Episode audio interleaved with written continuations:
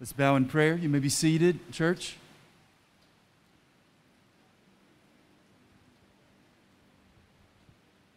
Our holy and good and almighty God, we do praise your name and we praise your name forevermore. We hail you as King over sin and death.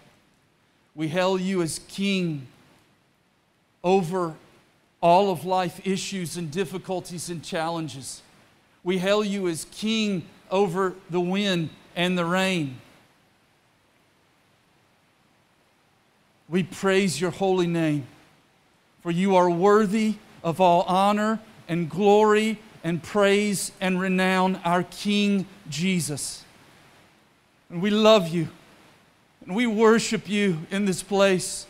We worship you, those attending online. We bow our hearts to you in worship and in praise.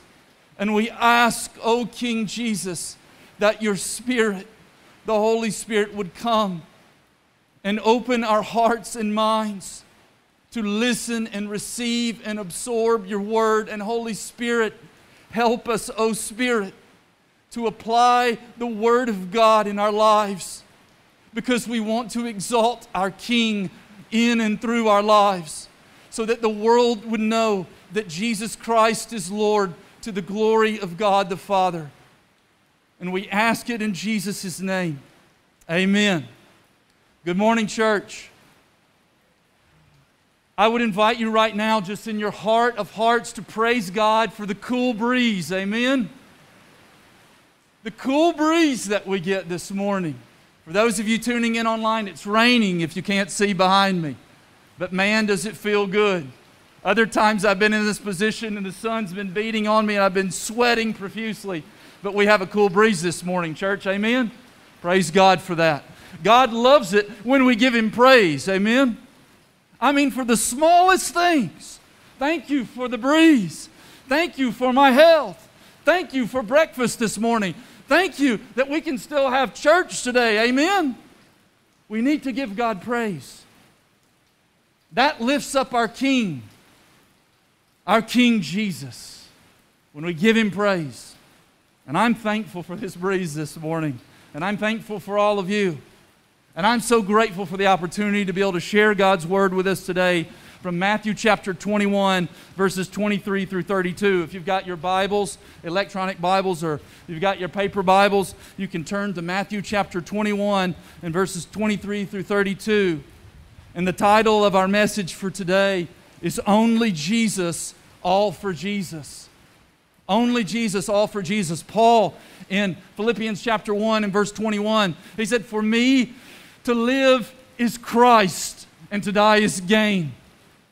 Paul's life, once he had been transformed by the power of the gospel there on that road to Damascus to persecute Christians, his life was transformed, and he had one mission that was to know Christ and the power of his resurrection, Philippians 3, and to make Jesus known through the power of Christ's Spirit at work in him, through his life and with his lips. And I am dissatisfied with my life because I'm not there yet. But oh, do I want to be? Do you want to be, church?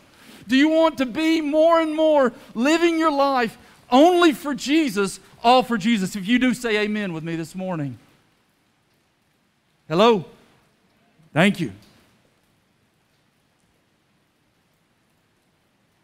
And if we want to live only for Jesus and all for Jesus as citizens of his kingdom, then there are some things that ought to characterize our life as citizens of the kingdom. And that's what we're going to be talking about this morning. Those things which ought to characterize our life as citizens of the kingdom. From Matthew 21 and verses 23 through 32. Let me read the text for us from the English Standard Version of God's Word, beginning in verse 23 of Matthew chapter 1.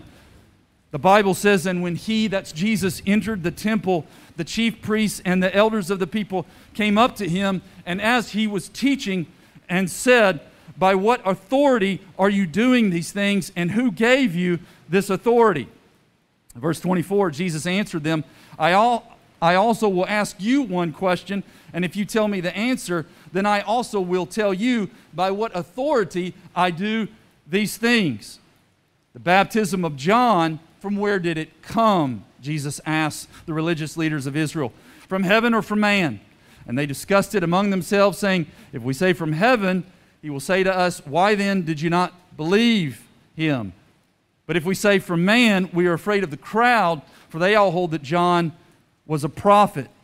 So in verse 27, so they answered Jesus, We do not know. And he said to them, Neither will I tell you by what authority I do these things.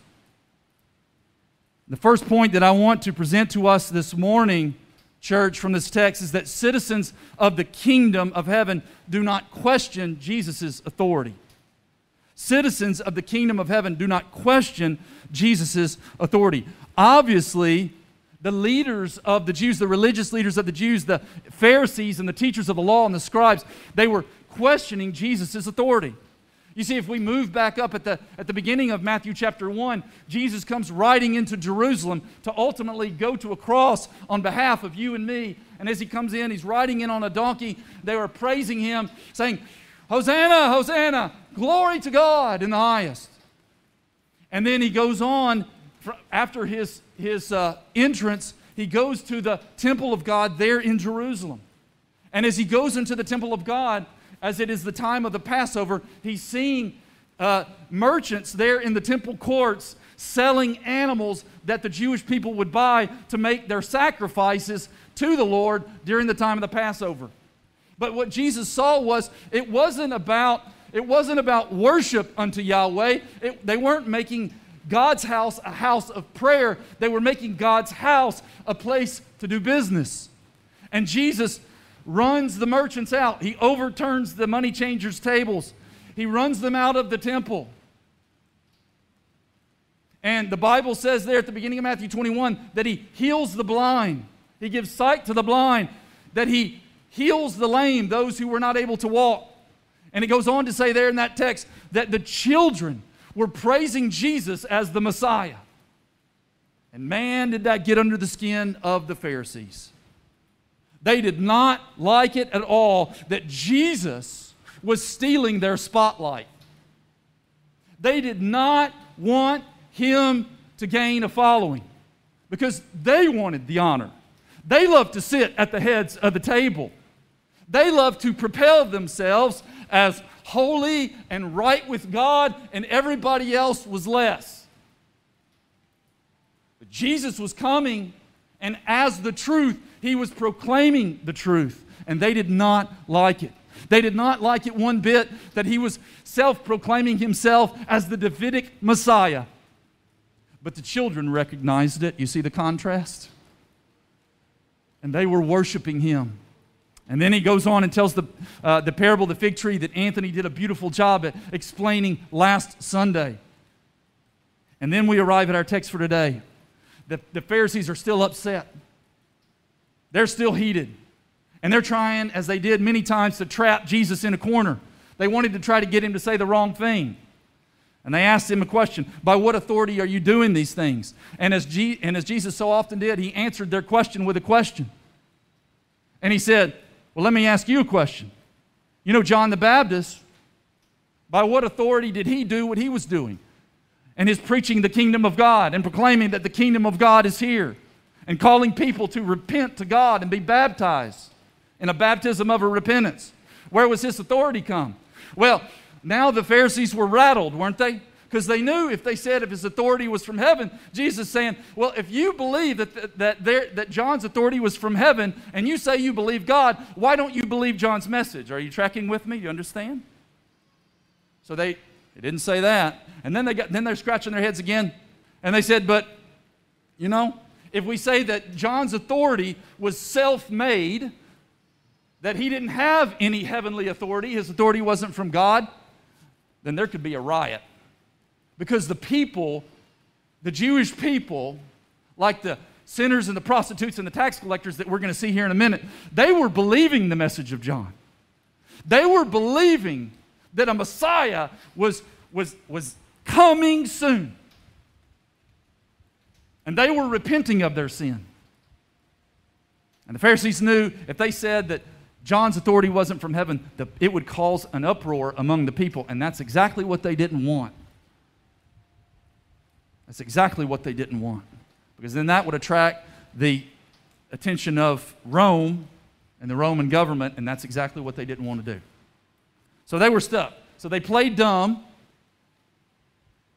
Pura pura ngomong gatao. That's Indonesian for they acted like they didn't know where his authority came from. Jesus, dear friends, we know. Just as John's authority came from God, that the Father has given all authority to Jesus. Amen? That Jesus is all authoritative God. And if we indeed are citizens of the kingdom, we don't question his authority. In Matthew's rendition of the Great Commission, in Matthew 28 and verse 18, the Bible says, And Jesus came and said to them, All authority in heaven and on earth has been given to me. Given by whom? All authority in the, uh, uh, of the universe and everything in it has been given to Jesus, and it's been given by whom? Well, he tells us, Jesus tells us in Matthew 11 27, All things have been handed over to me by my Father. The Father has given all authority over the universe and everything in it to his Son, the Lord Jesus Christ. And Jesus is Lord. Do you believe that this morning? Jesus is Lord. And the religious leaders of Fair, and the religious leaders of Israel did not want to submit to Jesus as Lord. One day, everybody will submit to Jesus as Lord. Philippians chapter 2, verses 9 through 11, the Apostle Paul wrote, Therefore, God has highly exalted him, him is Jesus, and bestowed on him the name that is above every name, so that at the name of Jesus, every knee should bow in heaven and on earth and under the earth, and every tongue confess that Jesus Christ is Lord to the glory of God the Father. Amen. Oh, dear friends, we need to understand that if we call ourselves Christians, we call ourselves citizens, residents, residents of the kingdom, that we are under the authority of Jesus. He is Lord, and we are His people, we are His servants. It's going to lead us to our next point in just a moment. Let me carry on in our text. Matthew 21, continue on with our text in verse 28. And to explain more, about Jesus being Lord and having all authority, he gives a parable of the two sons. This is different than Luke chapter 16, the parable of two sons that I had the, the privilege of preaching on months ago. This is another parable of two sons. Jesus says in 28, verse 28 of Matthew 21, What do you think? He's still talking to the religious leaders. He said, A man had two sons, and he went to the first and said, Son, go and work in the vineyard today. Verse 29 And he answered, I will not. But afterward he changed his mind and went. And he went to the other son and said the same. And he answered, I go, sir, but did not go. Which of the two did the will of his father? They said, The first. Jesus said to them, Truly I say to you, the tax collectors and the prostitutes go into the kingdom of God before you. For John came to you in the way of righteousness, and you did not believe him. But the tax collectors and the prostitutes believed him, and even when you saw it, you did not afterward change your minds and believe him. The second characteristics that I want to see from our text today, beloved, is that citizens of the kingdom of heaven believe in and are yielded to Jesus. Citizens of the kingdom of heaven believe in and are yielded to Jesus. Jesus uses this parable of the two sons, okay, uh, the first son, the first son we see here in the text, at first, his father, who owned a vineyard, told him to go and work in the vineyard. And initially, he said, No, I'm not going to. But after a while, he went and obeyed, submitted, yielded to his father, right? Well, the second son, the father says the same thing go and work in the vineyard. And he says, Okay, Dad, I'll go. But does he ever go? He doesn't ever go. And Jesus asked them, Which one obeyed the Father, the Father's will? Well, of course, it was the first one. Jesus is using these two sons to talk about two different groups of people.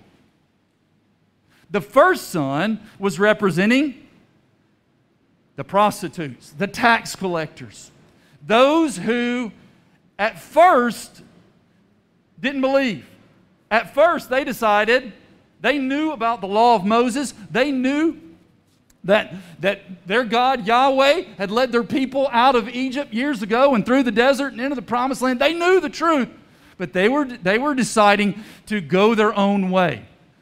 Tax collectors were known, as we know, as uh, a tax collector like Zacchaeus. He was all about making money. He didn't think much about the Lord. He was living for Zacchaeus and to, and to, to build up his bank account. Prostitutes, these would have been Jewish ladies. They knew the truth, but they were trapped in sin, the sin of sexual immorality. But so at first, like the first son, they said no. But ultimately, they believed. Ultimately, they believed. They believed the message of John the Baptist. What was John the Baptist's message? Well, John chapter 1, John chapter 1, verses 6 through 9 the Bible says God sent a man, John the Baptist, to tell about the light so that everyone might believe because of his testimony. John himself was not the light, he was simply a witness to tell about the light. The one who is the true light, who gives light to everyone, was coming into the world.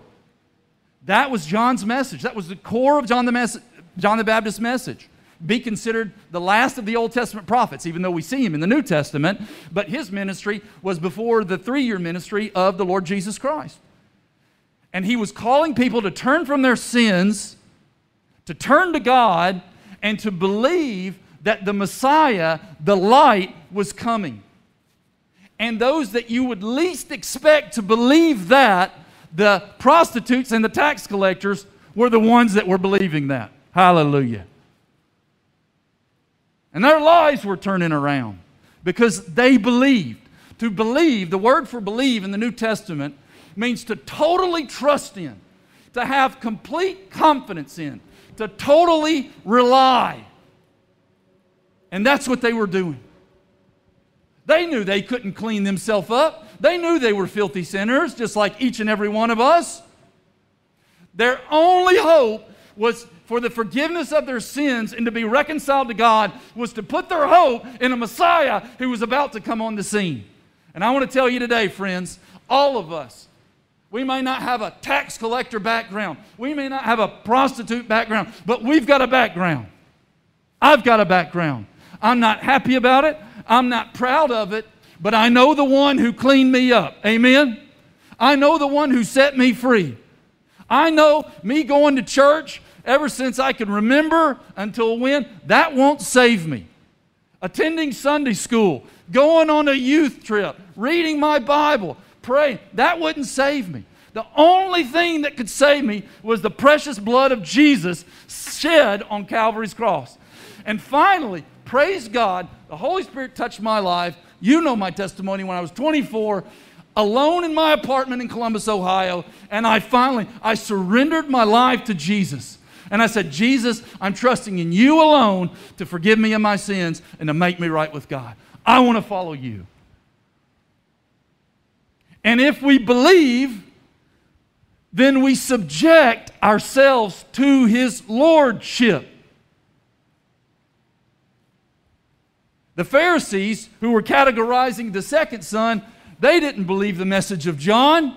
They refused to believe that Jesus of Nazareth, this poor carpenter boy, could be the Messiah. So don't even think that they wanted to subject themselves to him. And Jesus goes on to say, in verse 31 there, which of the two did the will of his father? They said the first. Jesus said to them, Truly I say to you, he, now he's not holding back anymore. He's speaking directly to these hypocrites who still need the gospel but their hearts were hardened. He said, I say to you, the tax collectors and the prostitutes go into the kingdom of God before you. The least become first, and the first become last.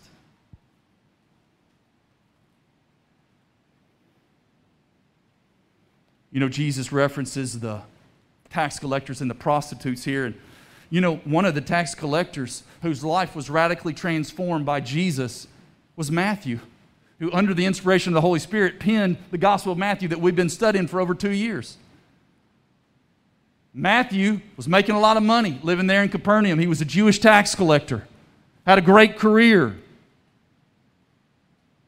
But in Matthew chapter 9 and verse 9, the Bible says as Jesus passed on from there, he saw a man called Matthew sitting at the tax booth, and he said to him, Follow me. And he rose and followed him. Obedience. biblical faith, if we say we have biblical faith, but we are not submitted, yielded to the Lordship of Jesus Christ, to obey His Word, to obey His Spirit, oh, dear friends, that's not biblical faith. Now, we all fall short. I definitely fall short every day, but we ought to hate it when we do. We ought to get on our knees and repent when we fall short because we love Jesus and we want to obey Him. Jesus said, If you love me, you'll obey me. John 14, 15. If we love somebody, we want to make them happy. Amen? You love your wife, you love your, your husband, you want to please them, you want to make them happy, you want them to be happy that they married you. You want to obey the rules and laws of marriage, you want to be faithful. How much more to Jesus? for all that He's done for us, do we want to be faithful? Do we want to follow Him when He says, Follow me? Matthew did. The woman at the well in John chapter 4 did. Bible doesn't outright say that she'd a prostitute, but Jesus had told her, You've already had five husbands before the guy you're living with now. But he talked about having, having water, a spring of water that would well up in her to eternal life. He talked to her there at that well. And she said in verse 15 of John 4 Sir, give me this water so that I will not be thirsty or have to come here to draw water. Transformed life right there at that well. That well that she was going to at, at the noon part of the day, there in the scorching hot sun, because she was ashamed of her lifestyle and she didn't want to meet any other ladies that would have been there early in the morning. But her life changed right there because she met Jesus. She met Jesus. She met Jesus who said, Come to me, all who are weary and heavy laden, and I will give you rest. Oh, that dear sister found rest that day. Hallelujah. And if you're listening today, if you're here today, and you're still restless because you're not resting in Jesus, you come to Jesus today and give him your life. It is the best decision that anyone could ever make. And He will change you. And you'll begin to yield to His Lordship over your life, just like this woman did. In verse 39 of John 4, what did she go and do? After she gave her life to Jesus to be His witness, it says many Samaritans from that town believed in him because of the woman's testimony. Here was a woman that before that, before she had encountered Jesus, was embarrassed she was ashamed. She didn't want to encounter the public. But when she met Jesus, things changed. She wasn't ashamed anymore. And she went to the public and told them about the Messiah. Immediately, she yielded to be his witness. We're going to talk more about that in a minute. Oh, dear friends, citizens of the kingdom, not only believe in Jesus, but if we believe, if we are completely trusting, and I'm not just talking about for salvation, but I'm talking about day to day. I'm talking about with your business right now that's struggling. I'm talking about in your marriage right now that's struggling. I'm talking about in another relationship. Trusting Jesus, depending on Him. Oh, dear friends, if we're doing that, then we're going to obey Him and we're going to be sensitive to hear His Spirit living in us. I want to talk to you about the Holy Spirit this morning. Where is the God man right now? Jesus is the God man, right? Fully God, fully man. Where is he? In bodily form, where is he? Well, Mark chapter 16, verse, verse 19 tells us. Mark 16, 19 says, So then the Lord Jesus, after he had spoken to them, was taken up into heaven and sat down at the right hand of God. So where is Jesus in bodily form now? He's in heaven. He's at the right hand of God. Is he still with us? Of course he is. Let's keep looking into Scripture. John chapter 14, 16 through 17. Jesus said this He said, I will ask the Father, and he will give you another helper to be with you forever, even the Spirit of truth, whom the world cannot receive because it neither sees him nor knows him. You know him, for he dwells with you and will be in you. Who is this another helper? Another helper. In the, in the, in the Greek here, the word is allon parakleton. And the word, the base form of the word allon is allos. Allos is an adjective. It means another. Numerically, but of the same kind. Which is in contrast to heteros, which means another qualitatively, but other, a different one. Marriage is a heterosexual relationship between a man, male, and a woman, a female, heterosexual relationship. Jesus uses the opposite of heteros, he uses allos. What does he mean by that? Another, but of the same kind. And then he goes on to say, I'm going to explain in a minute. Then he goes on to say, allon parakleton, or allos parakletos. What is parakletos? Or the paraclete? That's the Holy Spirit. And the verb of parakletos is parakletou, which means to comfort, to encourage, to exhort. refers to a help or an aid of any kind. And in the Greek writers, they, they use the word parakletos or paraclete to talk about a legal advisor, a pleader, a proxy, an advocate, one who comes forward in behalf of and as the representative of another. So, from the Greek grammar, from the original text, allos parakletos, here's what Jesus is saying. He said, I'm designating the Holy Spirit as paraclete. And I'm not calling him heteros, I'm calling him allos, which means another, which means, disciples, another of equal quality. Therefore, the Holy Spirit is designated by Jesus Christ as equal with himself.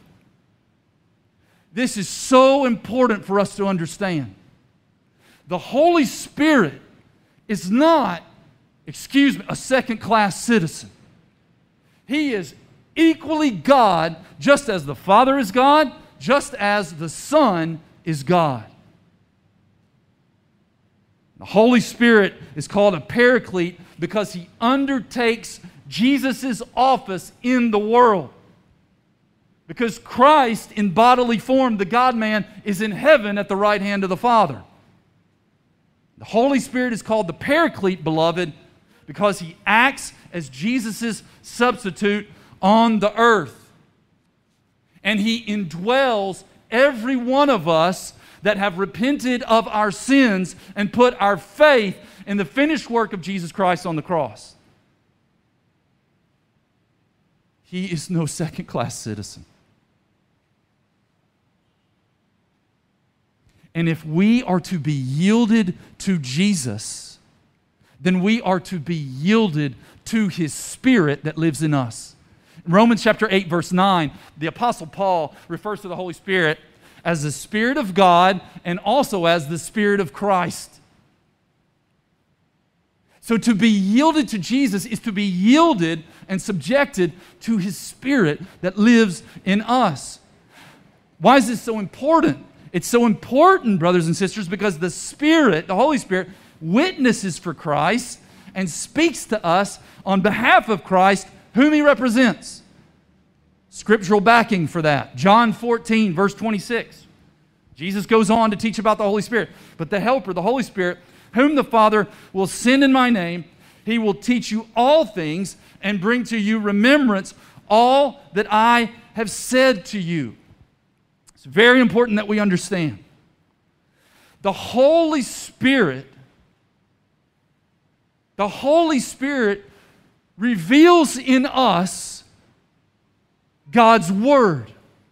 Helps us understand. The Holy Spirit does not does not give a new revelation outside of the canon of Scripture. That can, that can derail a brother or a sister if we believe that. The Holy Spirit in us brings to life God's Word and reminds us of God's Word. Oh, dear friends, one instance right before the pandemic, I was asked by a, a, relative of ours to assist her in bringing a group to Israel and Egypt, a Holy Land tour. And when we were there, we had gotten into Israel. As soon as we got into Israel, Bethlehem had closed down because a tourist had gotten COVID. This was beginning of March 2020. And so we had to go on.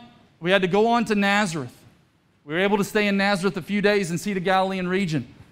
We were leaving Nazareth to go to Jerusalem. And we were, we were stopping off in another city to eat lunch, and we got our Israeli tour guide told myself and my, my relative who was leading the tour, I have to get you out of Israel right now. Because if I don't get you out, if I don't get you to the Egyptian border and get you into Egypt, you and your party could be quarantined for two weeks here, minimum. Man, I got that news. I was like, oh no.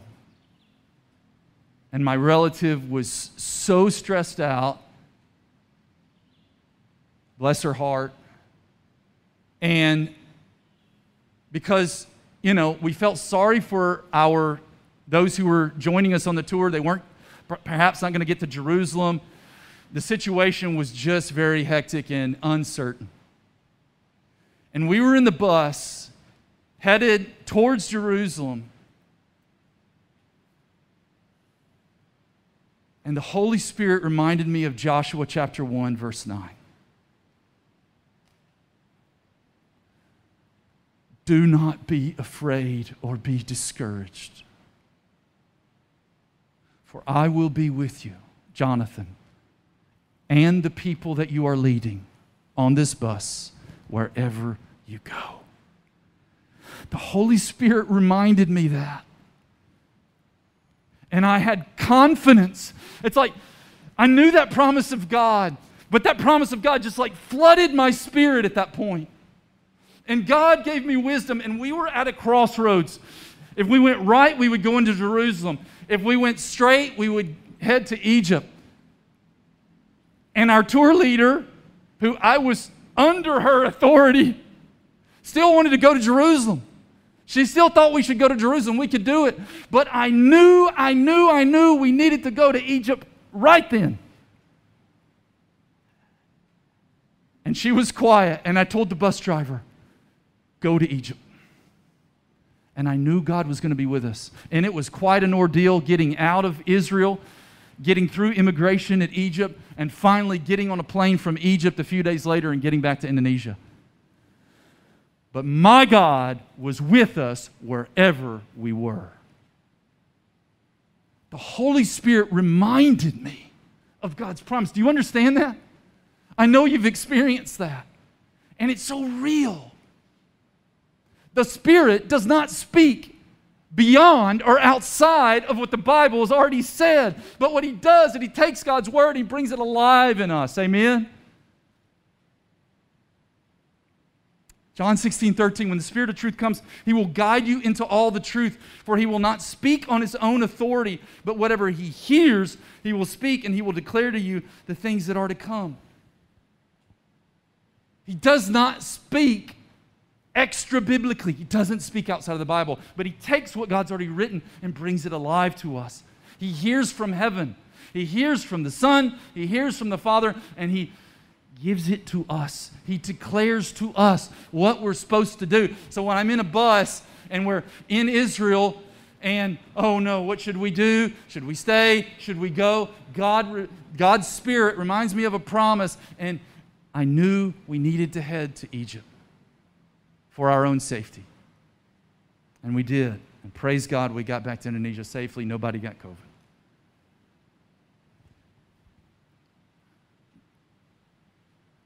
And when we're doing that, you see, the Holy Spirit, one of his blessed and glorious functions is to glorify Jesus. Amen? John 16, 14. Jesus goes on to teach about the Spirit. He says, He will glorify me, for He'll take what is mine and declare it to you.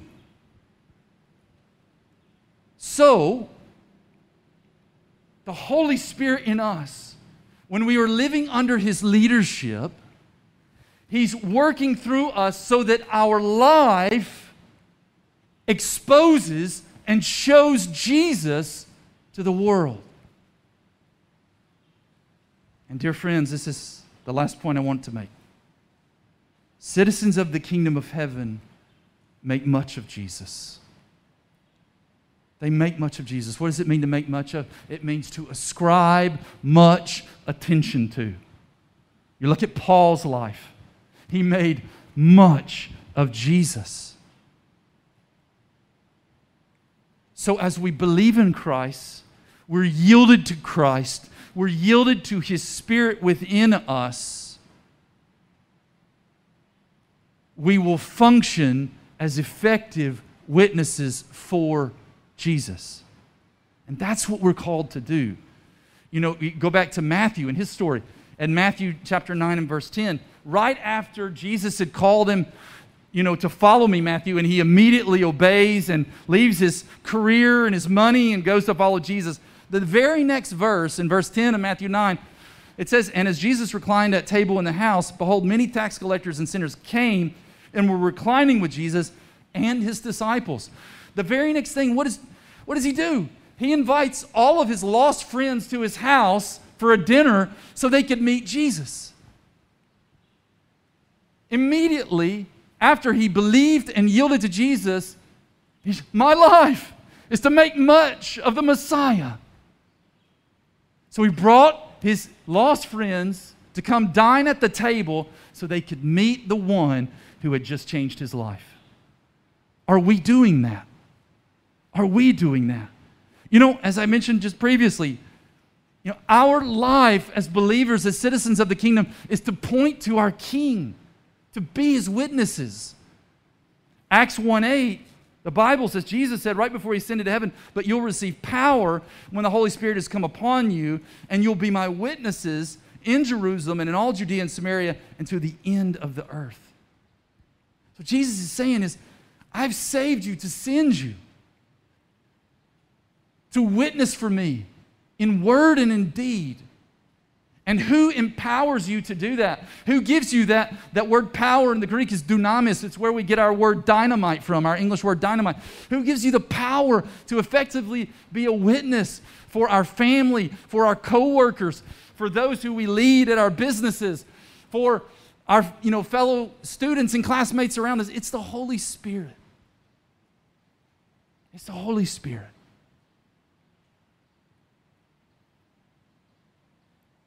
But in order for the Holy Spirit to be empowering us to effectively witness for Christ, we have to be walking by the Spirit. Galatians 5:16. Paul says, "But I say, walk by the Spirit, and you will not gratify the desires of the flesh." Walk by the Spirit means let the Holy Spirit lead your life. Let the Holy Spirit lead your life. I just want to be open and honest with you. I come from a church background. We didn't talk a lot about the Holy Spirit. We talked about the Holy Spirit as the one who would convict us of sin. We talked about the Holy Spirit as the one that would take our heart of stone and give us a heart of flesh. But the daily, living, yielding, fellowshipping with the Holy Spirit, I didn't, I didn't get a lot of that. I didn't hear that. But about three years ago, I, believe, I began to study. I began to study God's Word about the third member of the divine Holy Trinity, the Holy Spirit. And the more I studied, the more the Word and the Spirit showed me I cannot live the Christian life day by day without the Holy Spirit empowering me to do so. And in order for Him to be empowering, I have to know Him. I have to be in a relationship with Him, just like I'm in a relationship, a unique relationship with Jesus and the Father. You see, our God is three in one, just like we sang about in our first song this morning. One God, three persons, meaning they have three distinct and unique personalities. And I'd realized I haven't gotten to know the Holy Spirit. I don't commune with the Holy Spirit. In these last three years, I've been learning a lot, and I'm still learning. But I must say, I talk with Him, and I ask Him for guidance in my life throughout my day because I want to be in tune with Him. Because I want my life I want my life to point to Christ. I fail a lot, but I want to, to the glory of God. Friends, I don't have any more time to talk about how do we develop and fellowship this fellowship with the Holy Spirit. Maybe at another time I can. But my prayer has been, my honest prayer has been in preparing for this message that through what I've been able to share today, and particularly about the blessed Paraclete, that you yourself might dive into Scripture and ask God to teach you about the Spirit. And that we more and more would walk in fellowship with Him, be in communion with Him, you say, John, how do you do that? Yeah, I talk to him. I just, I just talk to him like I talk to my wife in my own heart of hearts. I ask him for help and guidance, and, and he is called the Spirit of wisdom to be my wisdom. See, the, the Bible gives us principles. Love your neighbor as yourself. But say, maybe we've got a coworker that's hard to love. We don't know how to love him or her as ourselves. But we ask, Holy Spirit, show me how. And the Holy Spirit says, You can take them, you know, a dessert tomorrow. And so we bring them a dessert. And that kind of takes the edge off. And, you know, we're working in a more harmonious working relationship. He wants to do that. And I'm experiencing that in my own life. My wife experienced that just this past week as the Holy Spirit told her to pray about something, and, and we know that she was supposed to pray about that. That's another story for another time. But as citizens of the King, we're to be yielded to his authority over our life as Lord as citizens of the kingdom, we put our trust in Jesus and we yield to Him. If we're yielded to Jesus, we're yielded to His Spirit that lives in us. And as we do so, as we're yielded to the leadership of the Holy Spirit in us and we're walking in fellowship with the Holy Spirit, the Holy Spirit through us will be bearing fruit that points to our King, to make much of Jesus to the glory of God. Our lives, our anthem will be only Jesus all for Jesus. Let's pray. Heavenly Father, we thank you so much for your word. And we thank you for your spirit that helps us understand your word and apply it into our lives. So that in our weakness, but in the power of the Spirit,